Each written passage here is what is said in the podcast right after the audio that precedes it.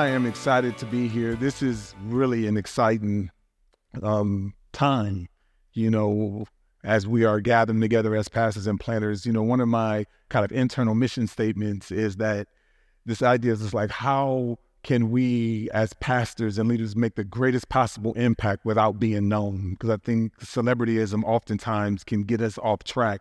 But the idea of making an impact, you know, because we recognize that if you were to ask Jesus, or if you would have thought, you know, changed Jesus' name and made him like Timmy, you know, that we would think like, oh man, you know, Timmy had a couple of hundred people at the end of his career, you know, thing. Most of the people didn't recognize him. And, you know, you, you, we wouldn't be impressed by Timmy's ministry right? But the fact of the matter is, is that all of us gather. You come from different parts of Houston and metro area for the purpose of what Christ has done for us. You know, and the thing is, is that I'm super excited around that. And so part of this is that like my prayer every time I go and when I'm talking to people is like, how do how can we become an answer to what we prayed in that other room?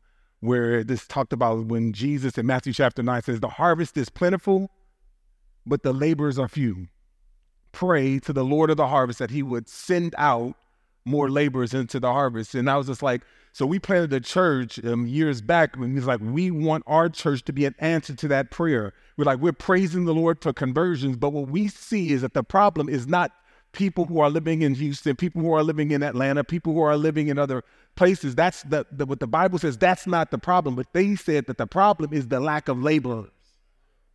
The harvest is plentiful, it's the labors are few. And what I've recognized is that too often you and I and Christians, we have reduced our Christianity to conferences, concerts, and church services. And so we're real effective environments like this, but we just don't know how to do anything kind of in the streets. But here's the here's the issue. Here's the problem that we have. You see, we are ministering in a new time, in a new age and and and we've got to think about doing a new thing. And let me explain. Because by doing a new thing, we just got to go back to the old thing. In 2001, I got married literally 11 days after 9/11. 11 days after 9/11. So we just, me and my wife just celebrated um, our 22nd anniversary. Um, we are married. We have six children now. So, yes, pray for her right now as she's with all of them. There are six teenagers right now. So, we have no one told us not to have six teenagers at the same time. So, so yes, be in prayer, intercede as I'm interceding for you. But 2001, basically, the airline industry went through a major dilemma, right? After 9 11, you know, the airline industry had to make a decision between what's essential and what's convenient. And if you remember that time, you know, how many of us traveled pre 9 11? I mean, pretty much a, a big chunk of us. Pre 9 11, you were able to go into the, drop your loved ones off. You was almost able like to go tuck them into the seat and like, you, you're good, everything all right, and then kind of walk away. It was like, it was just kind of like that, like pre 9 11. But now when you go to the airport, it's like you barely can even stop drop them off without the cops like, all right, keep it moving, keep it moving. Because there's something happened. And what was going on is that they had to make a decision between what's convenient and what's essential based upon their mission, based upon the mission that God gave or the mission that their company had was going on. And what I recognize is that over these last four years, you know, the same thing is happening in the church that we can we can trace it back. We can even say eight years. We can say four years. But basically, ever since the pandemic, let's just kind of put that as a as a marker. You know what has happened is that we have seen pastors. They um, surveys have said that 33% of pastors are no longer in the career. They left pastoring. We know about all. We can talk about all the statistics of churches dying during that time. We can talk about just people changing professions, going through a change. All this is a lot of stuff that took place um, between over these last four years. And it's kind of like the gap years. We just kind of like went in and where we just held on for life. And it seems like hopefully we're like coming out of that. But one thing that we recognize is that as if your church is like my church, with 33% or even probably up to 40% of that church did not come back after the pandemic, then I look now at my church and I'm just like, man, this is a completely different church of the church that I went to in the pandemic. And then I listen and I look at it and I recognize, man, everybody seems like they're going through deconstructing, everybody's decolonizing, everybody. And I was just like, here's the thing we're just pre- purely in a lot of trauma and there's a lot going on, and there's just a lot of things going on. And seeing the, the problem is, is that in the midst of these last four years, what I've recognized and what I've noticed is that oftentimes it's the church that has not been speaking. We haven't been speaking, and you know, and so what we are still doing, we're still fighting over issues. And so there's a lot of crossfire going on this way. But see, we haven't done what the airline industry had to do. We haven't begun to think about the difference between what's convenient and what was essential. You see, and this is really where the tension is right now in the churches. And so many of us are still spending all of our times trying to get back to where we were pre COVID. But I really believe that Matthew chapter 9 passage is really a, it's, it's really an answer to the prayer of what's going on right now. You see, if you were to look at Matthew chapter 9, 37 and 38, when he says Jesus was going from city to city, town to town, and he says that he was healing every sickness and every disease, but something happened. It says that Jesus was literally grieved. He was sick to his stomach, crouched over. And then after that, what we see is that for the first time, he turns to his disciples and he says, Listen, the harvest is plentiful, but the laborers are few. Pray to the Lord of the harvest that he would send out more laborers. You see, but the word send right now doesn't give us enough force of what Jesus was actually talking about. Right there, when he says, pray to the Lord of the harvest, that he would, the Bible says, the Greek is ekbalo, pray that the Lord would ekbalo us. Ekbalo us. What does that mean? The word ekbalo means pray to the Lord of the harvest that he would force us out.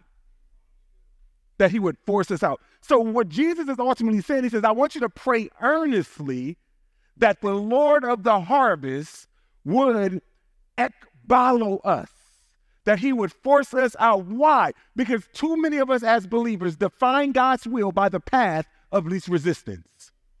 Too many of us find ourselves addicted to our comfort. So what ends up happening is that the, our comfort becomes the North Star. God is never calling us to harder and worse. He's always calling us to easier and better. And so the Lord basically says, listen, I need you to pray because the harvest is plentiful, but the laborers are few. I need you to pray earnestly that God would ekbalo us. Are we willing to pray that type of prayer for Houston? Lord, whatever you have to do, force us out of our comfort.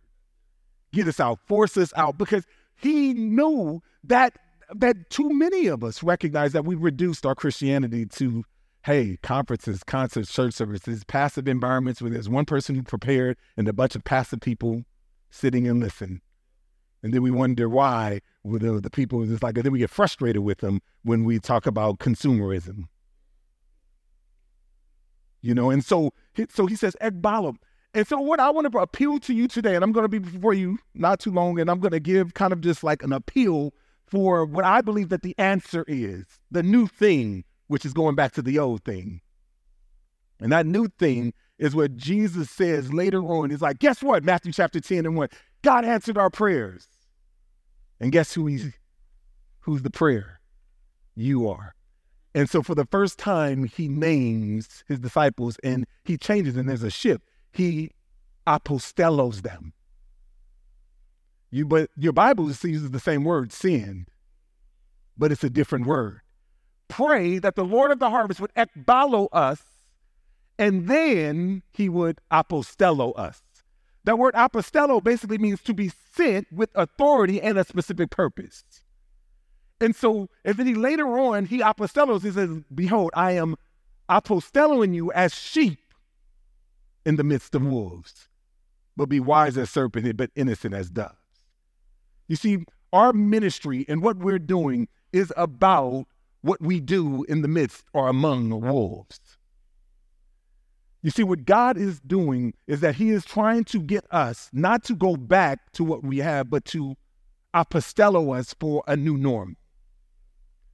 He did it in Acts chapters, uh, in the book of Acts. And in the book of Acts, what we see is in like church, mega churches going everywhere. They're just trying to figure out what to do with the 30, 40, 50,000 people. And God was like, hey, I love all the growth. I love what's happening. I love the big buildings. I love the multi campuses. I love all the fact. I love all the things. But here's the problem I said that you will be my witnesses in Jerusalem, Judea, Samaria, and to the ends of the earth. But you have decided to do a modern day Tower of Babel and focus all your attention here.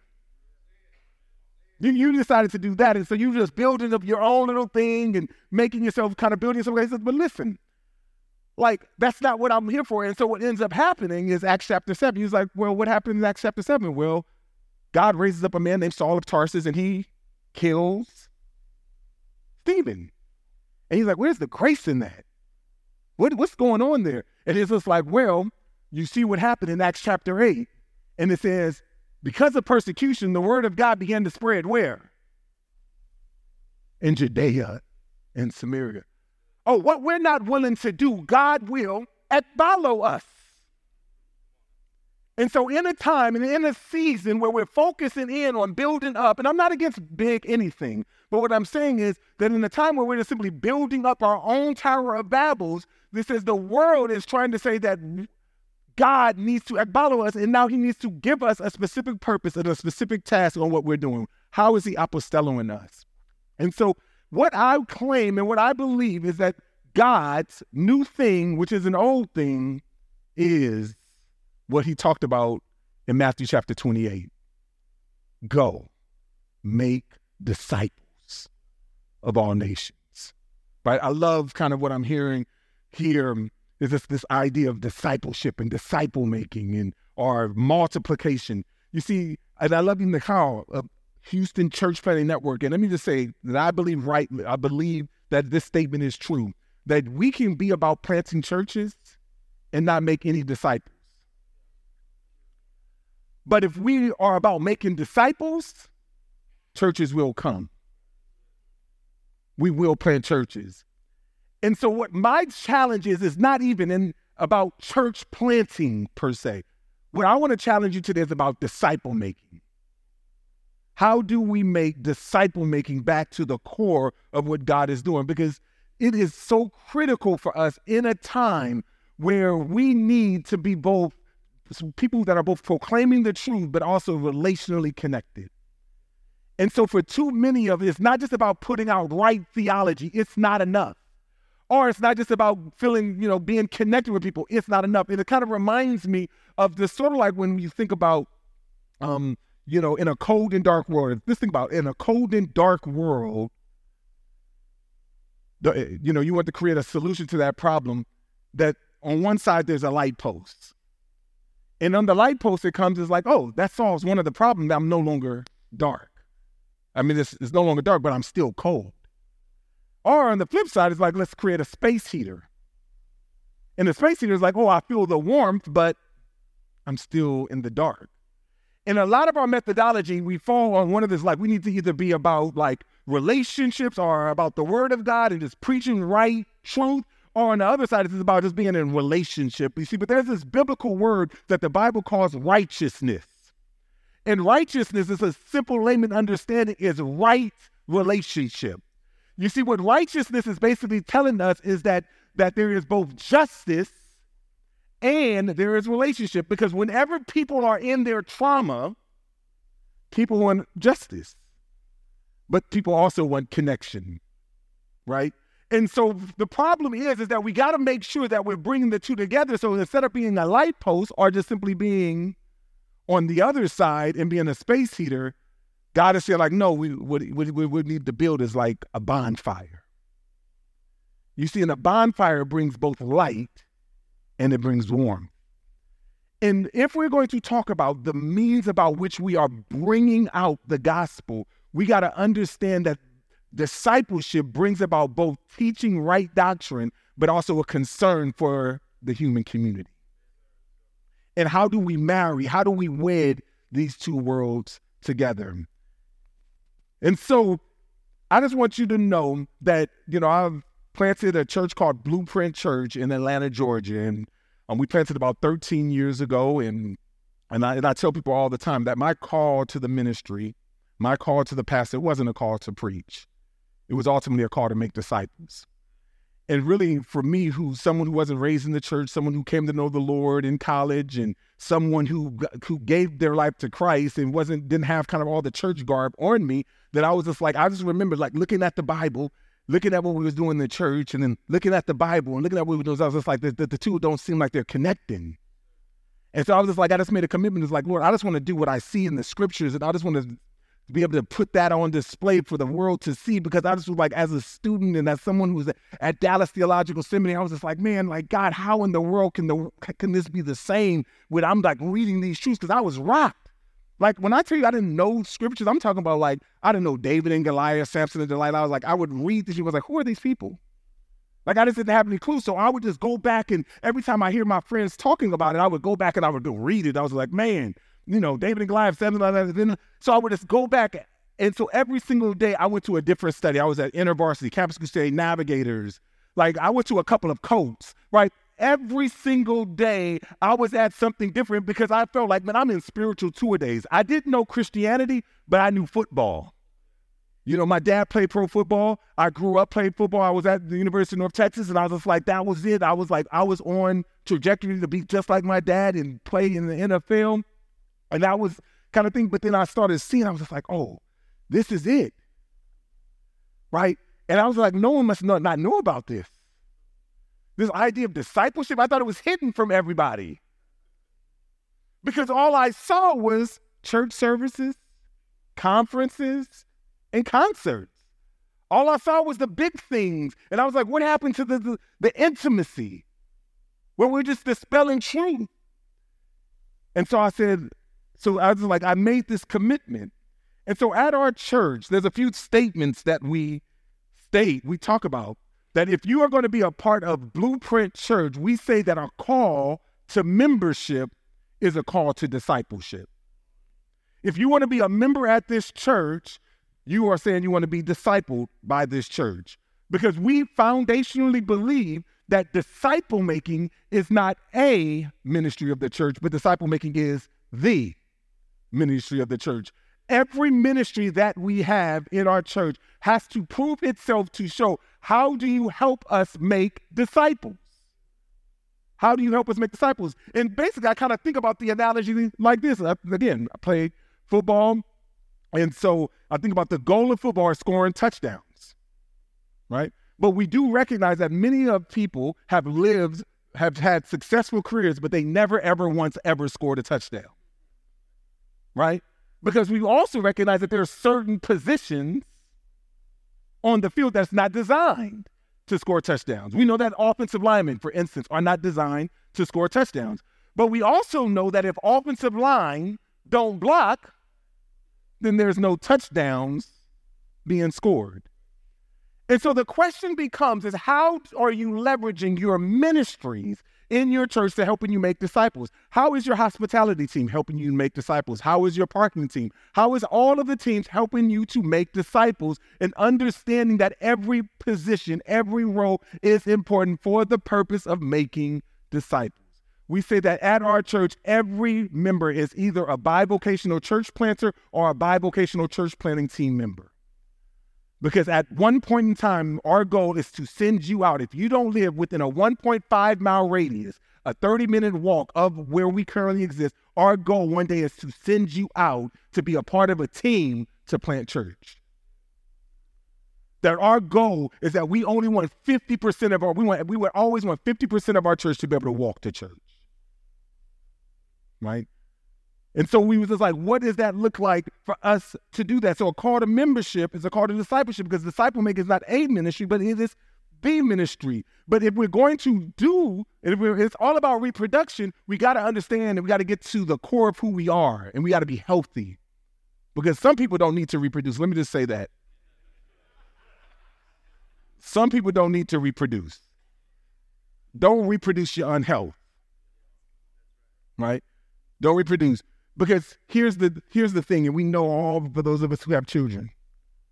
You teach what you know, but you reproduce who you really are. You teach what you know, but you reproduce who you really are. And so this is really the heartbeat of what we're doing. And so where is this call? Where do we see this call for the local church to go about making disciples? You see, we see in the Great Commission that it is the Great Commission. It's not a mild suggestion, it is God's Great Commission to make disciples. And it's sort of like if, you know, if like if my children, if I told my children, which are all teenagers, and this is like really happens oftentimes, I say, hey, go clean up your room. They go up to the room and they're gone for about an hour or so, and then they come back to get something to eat. I was like, Did you clean your room? And it's like, Well, Dad, you know, we didn't clean up our room. What do you mean by clean? You know, we, you know, we we talked about cleaning our room. We discussed it. We even like separate, like we did all the stuff. We even talked about clean in the Greek. Right? But did we actually clean our room? Ah, no.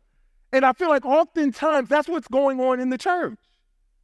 You know, over and over again, people have said, oh, it's about making disciples of discipleship. There's not going to be a pastor in the room that's ever going to say it's not about making disciples. But then when you ask about your plan, what is your plan for disciple making? It's like, well, you know, we we gather, we and we just talk around it, but then at the core, we just simply ask, well, where are your men? Where are your women? Where are they? And it was like, well, you know, we're in process. We're building, we're trying to get a committee together for that.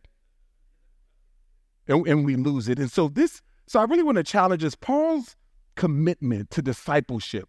He says, like, not only is it our responsibility to make disciples as pastors and leaders of our churches, it is our responsibility to develop and defend a disciple making culture.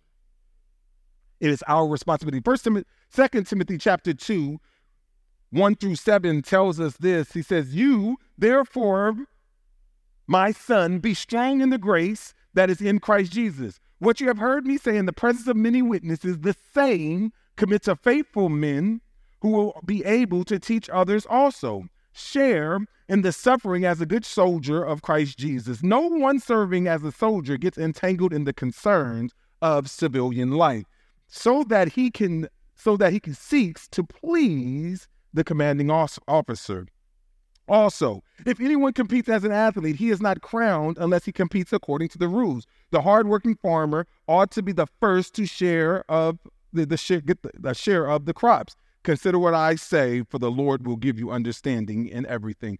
Right here, Paul is talking to Timothy, and I remember you've probably been to this um, to this conference before when they talk about, you know, Second Timothy chapter two. It was my life verse. It was the verse that kind of propelled me on to to doing ministry, and it was a thing that that grounded me. You probably heard that, and you said there's four generations of people in Second Timothy two. It's Paul talking to Timothy, Timothy to faithful men, and faithful men teaching others also. All of the things, and I was just like, and all of those things are true. That this is about discipleship, but I also recognize that too many of us have reduced discipleship to mentorship.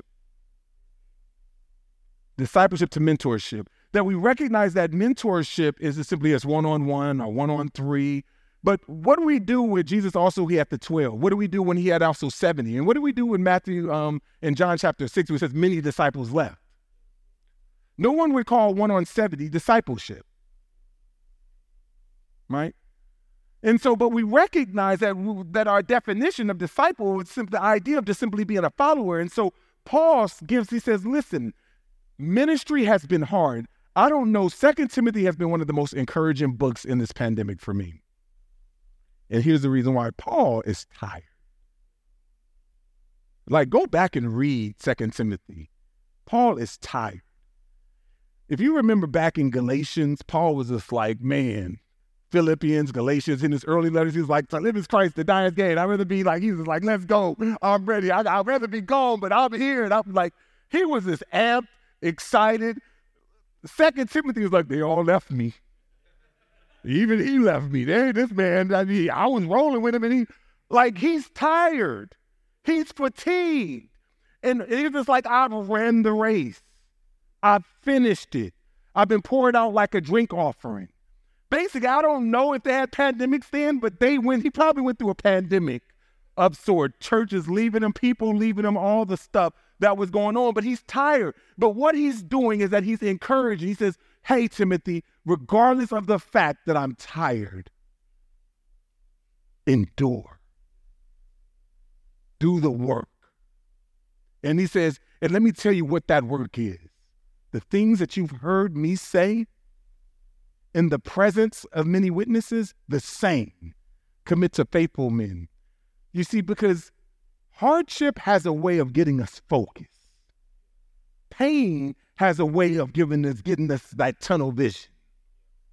And see, Paul, right there to Timothy, as he's ending his kind of ministry and he's about to die in prison, he's basically giving him his final. It's like, listen, endure, but don't endure for the right things, endure for the thing.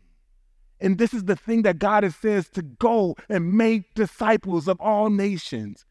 And so we recognize that this is a, a, a, an epistle that's talking to Timothy. But the other thing that we got to recognize is that Second Timothy is a pastoral epistle. Paul is telling Timothy, what does it look like for you to develop a culture of disciple making within your church?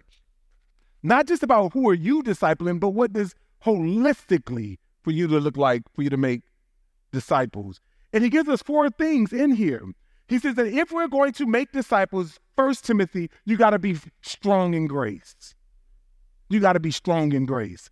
You see, because here's the thing. I know we've been to the conference and we've already probably already said it a couple of times that, you know, if you're going to disciple people, find the fat people, right? Faithful, available, and teachable. I don't know, but none of them live in my neighborhood. None of the faithful, available, teachable people live in my neighborhood. I live in my part of town. I seem like I get the unfaithful, the unavailable, and the ones that know more than me. It's like raising teenagers, right? Right. And so it's just like, and that's what I I get more than more than not. And so he says, hey, this this this thing, he says, the same delivered to faithful men. But the thing is, is that he says, Paul, like Timothy, be strong in grace. Because here's the truth we recognize the gospel, right? And then the gospel is a couple of things, right? And then we know that there's this gap. This is God, this is man, right? When we find out in a healthy Christian life, there's two things that happen. One, we start studying the scriptures and we start seeing it. He's like, man, God is more holy, He's more perfect than I ever thought. He's the only person that we engage with that is like, He's better than what I thought. Everybody else is a disappointment as we start interacting with one another, right? But He's better than we thought. But then the other reality is, is that we find out is like, man, because we stopped comparing ourselves, we thought it was just the big sins that we had to get rid of, like stop drinking, stop cussing, stop like all the big stuff. But then we started realizing, oh, it's not just the big things, but even the things that I don't want to do, I find myself doing. And it's just like, and so what we find is that I'm more sinful than I thought. I'm talking, this is a healthy Christian life when we stop comparing ourselves to one another. God is more holy and I'm more sinful. You see, but the problem is, is that he says, be strong in grace. The problem is, is that our view of the cross remains the same as it goes through. And, and we try to build it up whatever our ism is. You know, we all got isms. Some of us is intellectualism, it's asceticism, it's emotionalism, it's whatever your ism is, legalism. What what the cross doesn't mat, um, mean in this growing dynamic, we find our own ism, and we usually divide them up into denominations. We find our ism to kind of latch onto. But Paul's like, no, no, no. See, like, that's not what this is about. This is about recognizing to be strong in grace means to grow in the grace of the knowledge of our Lord and Savior. That this reality is not a, a, bad thing. This reality is to recognize that what Christ did back in the day for you is greater than you ever thought it was. And this is the reason why in Colossians chapter 2, 5, where it says, In the same way you received Christ, walk in him. How do we receive him? By grace, through faith right? And so the first thing that if we're going to enter into relationship where people, it's not just about giving people light, but it's also about giving them warmth, that we have to understand that we ourselves have to be strong in grace and we have to be able to give grace. That grace is both, grace is both um, um, unmerited favor, but it's also divine enablement. That there's there is it's not either or, it's both and. It allows us to recognize that. And so he says, be strong in grace. But then he says, not only to be strong in grace, he also tells us to, he says, be single minded like a soldier. You see, I don't know if you guys have ever been in war. I've never been in war, but I've played um, Nerf guns and, you know, paintball and all that. And I'm like, I would have never been good at war because those bullets, just flying by and all that. I'm just like, please don't hit me in my face. Don't like, so I'm going through this. And what I recognize is that if you are in war and you start thinking about civilian life, you know what you call that? A dead soldier. Paul says, hey, don't entangle yourselves with the affairs of this world, but you need to focus. You need to be single minded like a soldier so that you can please the one who's enlisted you as a soldier, the one who said, go clean your room, the one who said, go and make disciples. Right? He says that's what it's about because we got to make sure we keep the main thing the main thing. Right? And so we recognize these differences and see, here's the thing. And when he says, here's the main thing teach the things that you've heard me say, commit to faithful men so that they will be able to teach others also. He says, don't get cute with it. So at our church, what we say is that here, here's the reality the gospel changes people, and God uses people to change the world. We don't have a new gospel. We don't have a different gospel. We're not going to juggle while we talk about the gospel. This the simply thing is, is the gospel changes people and God uses people to change the world. And so we're going to keep the main thing the main thing. And see, here's the thing it says we're going to divide everything up with three categories either principle, prudence, or preference. Principle means there's a verse in scripture that I can go to and I can look at and I can say, and that's it. That like so like the Bible says, do not fornicate. I give you a verse in scripture. Do not fornicate. The next one is prudence. Prudence is wisdom. I can't show you in the scripture, but like it's wise. That's like do not cohabitate. Right. Because I can't give you a Bible verse that says don't cohabitate, but here's the truth. If you're cohabitating, you're probably fornicating, right? And there's just lots of history and wisdom to say that's probably not a good idea. This is wisdom. But then, so that's principle, there's prudence, but then there's preference. And preference is you like CCM, I like gospel. Right? And this is kind of like left or or even another one is in this analogy is I kiss dating goodbye. I'm not gonna date. Right? That's preference. The problem is, is that in this divided world, too many of us are dying on the heels of preference. And we're not about the principle that God has given us. And returning back and making sure the main thing is the main thing, he says, so be single minded like a soldier, but not just single minded like a soldier, be disciplined like an athlete. You see, athletes, I was an athlete, but I would never forget there was a, a case with Flojo. Flojo ran the um, 100 um, 10 meter hurdle, 100 meter hurdles for the women. And she was one of the most, you know, beautiful people that um, ran the tracks. And so one day she was being um, interviewed by Good Morning America. And Good Morning America, I forgot who it was, but they says, hey, some of your pundits basically say that the only reason why you're as um, you know the celebrity that you are is, is because you haven't really won much is because of your beauty. What would you say to those pundits? And she responded was like, I would invite them into my home and I would say, just kind of watch me. And then she just went on to talk about how for every day, six days a week, for at least four to five hours a day. She talked about her eating regimen. She was talking about what she did to work out, to buffet her body, to do all the stuff. And, you know, I said how she would do this for, you know, year after year, you know, preparing for the Olympics. And then I was just like, and then it hit me. And then after that, they said the, the, like the record at that time was like 12 seconds. And I remember, I was like, here's a woman who works out six days a week for four hours a day for four years straight for a 12 second race. And I was like, how much more are we to discipline ourselves for an eternal wreath, for an eternal prize? And so Paul says, be disciplined like an athlete. But then he also says that this disciple thing is so important. Persevere like a farmer. You see in the farming, like, you know, if you're ever a good urban urban church planter, like I was. I, you know, everybody at some point, if you're a good urban church planter, you did some type of urban garden. Right? I don't know anything about gardening, but I was learning how to be a good church planter. So let me try to start an urban garden. So I did an urban garden, and and I remember going to the Home Depot, and I said like, I got this little five foot space in my backyard that I'm going to use, and and I cannot get one of those tillers that you know that you have, so I can start my garden. And I was just like, when they was like, how long you need? I was like, ah, oh, an hour or two. I got you. You know, I'll bring it right back.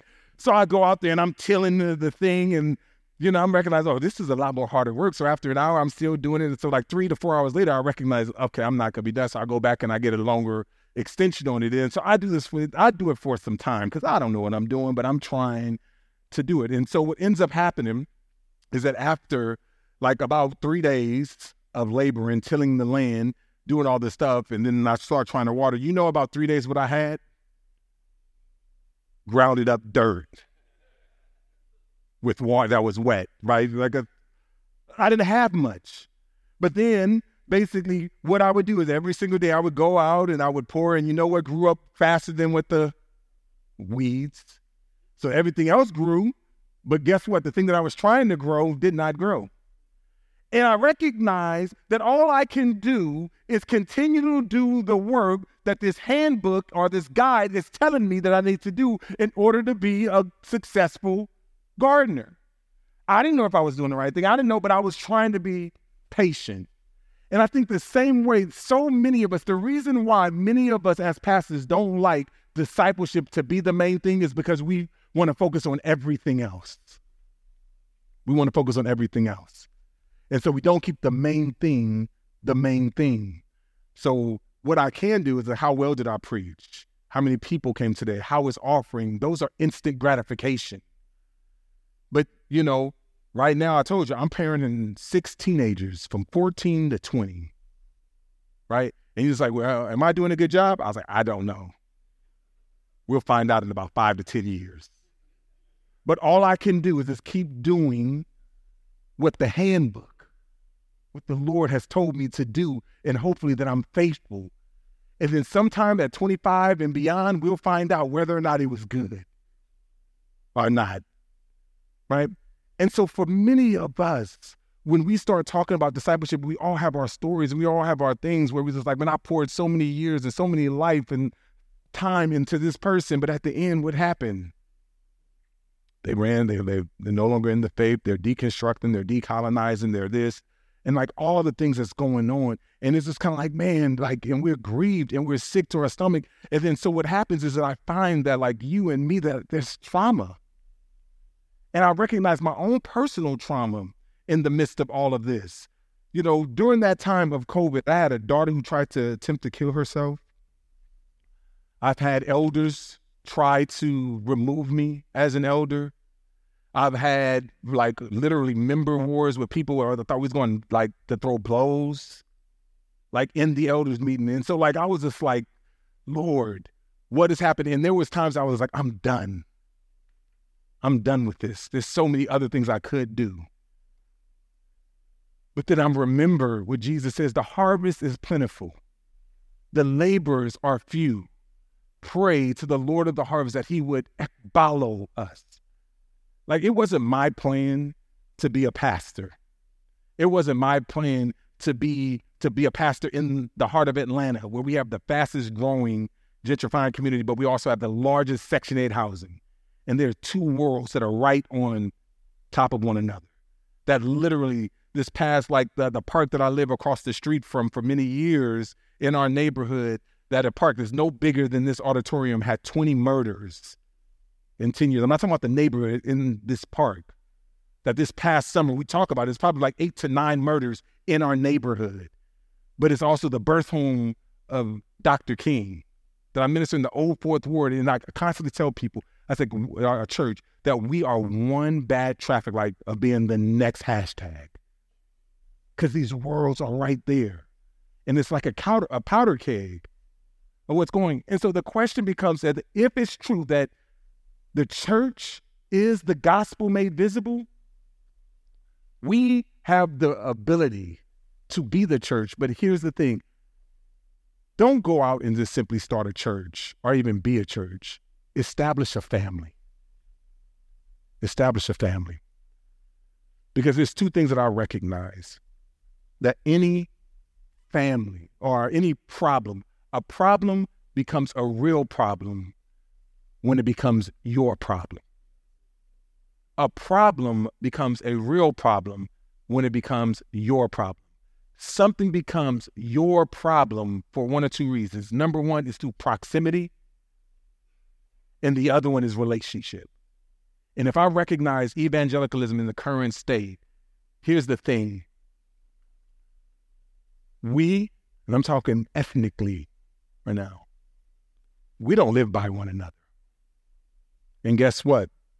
There's no real relationship either with one another. And so this is the reason why instead of being about the Father's business, we end up throwing grenades at one another. Instead of being about what God is doing. And so we don't keep the main thing the main thing. And so a problem is not a real problem until it's our problem. And so my prayer is that as God is following us and He is apostoling us, that we would recognize that we need a, a, a framework that brings both light but also mm-hmm. warmth. And there's nothing greater than the vehicle that God has given us through disciple making in the local church. Because here's the thing the church is not like family, the church is family. God is our Father, Jesus is our elder brother, and we are brothers and sisters in Christ. There's no greater work to give yourself to than what you're doing. And hopefully that you are encouraged in the same way Paul is trying to encourage Timothy to stay in it. My prayer is that this book would be the same encouragement that in the midst of all hell breaking loose, that we would remain faithful, that we would, understand where else could we go, as Peter said when hard times came. Where else can we go? You have the, the, the words of life. So stay encouraged. Make the main thing the main thing. And let's be about discipleship and disciple making in our context. And that's how we differentiate between what's convenient and what's essential.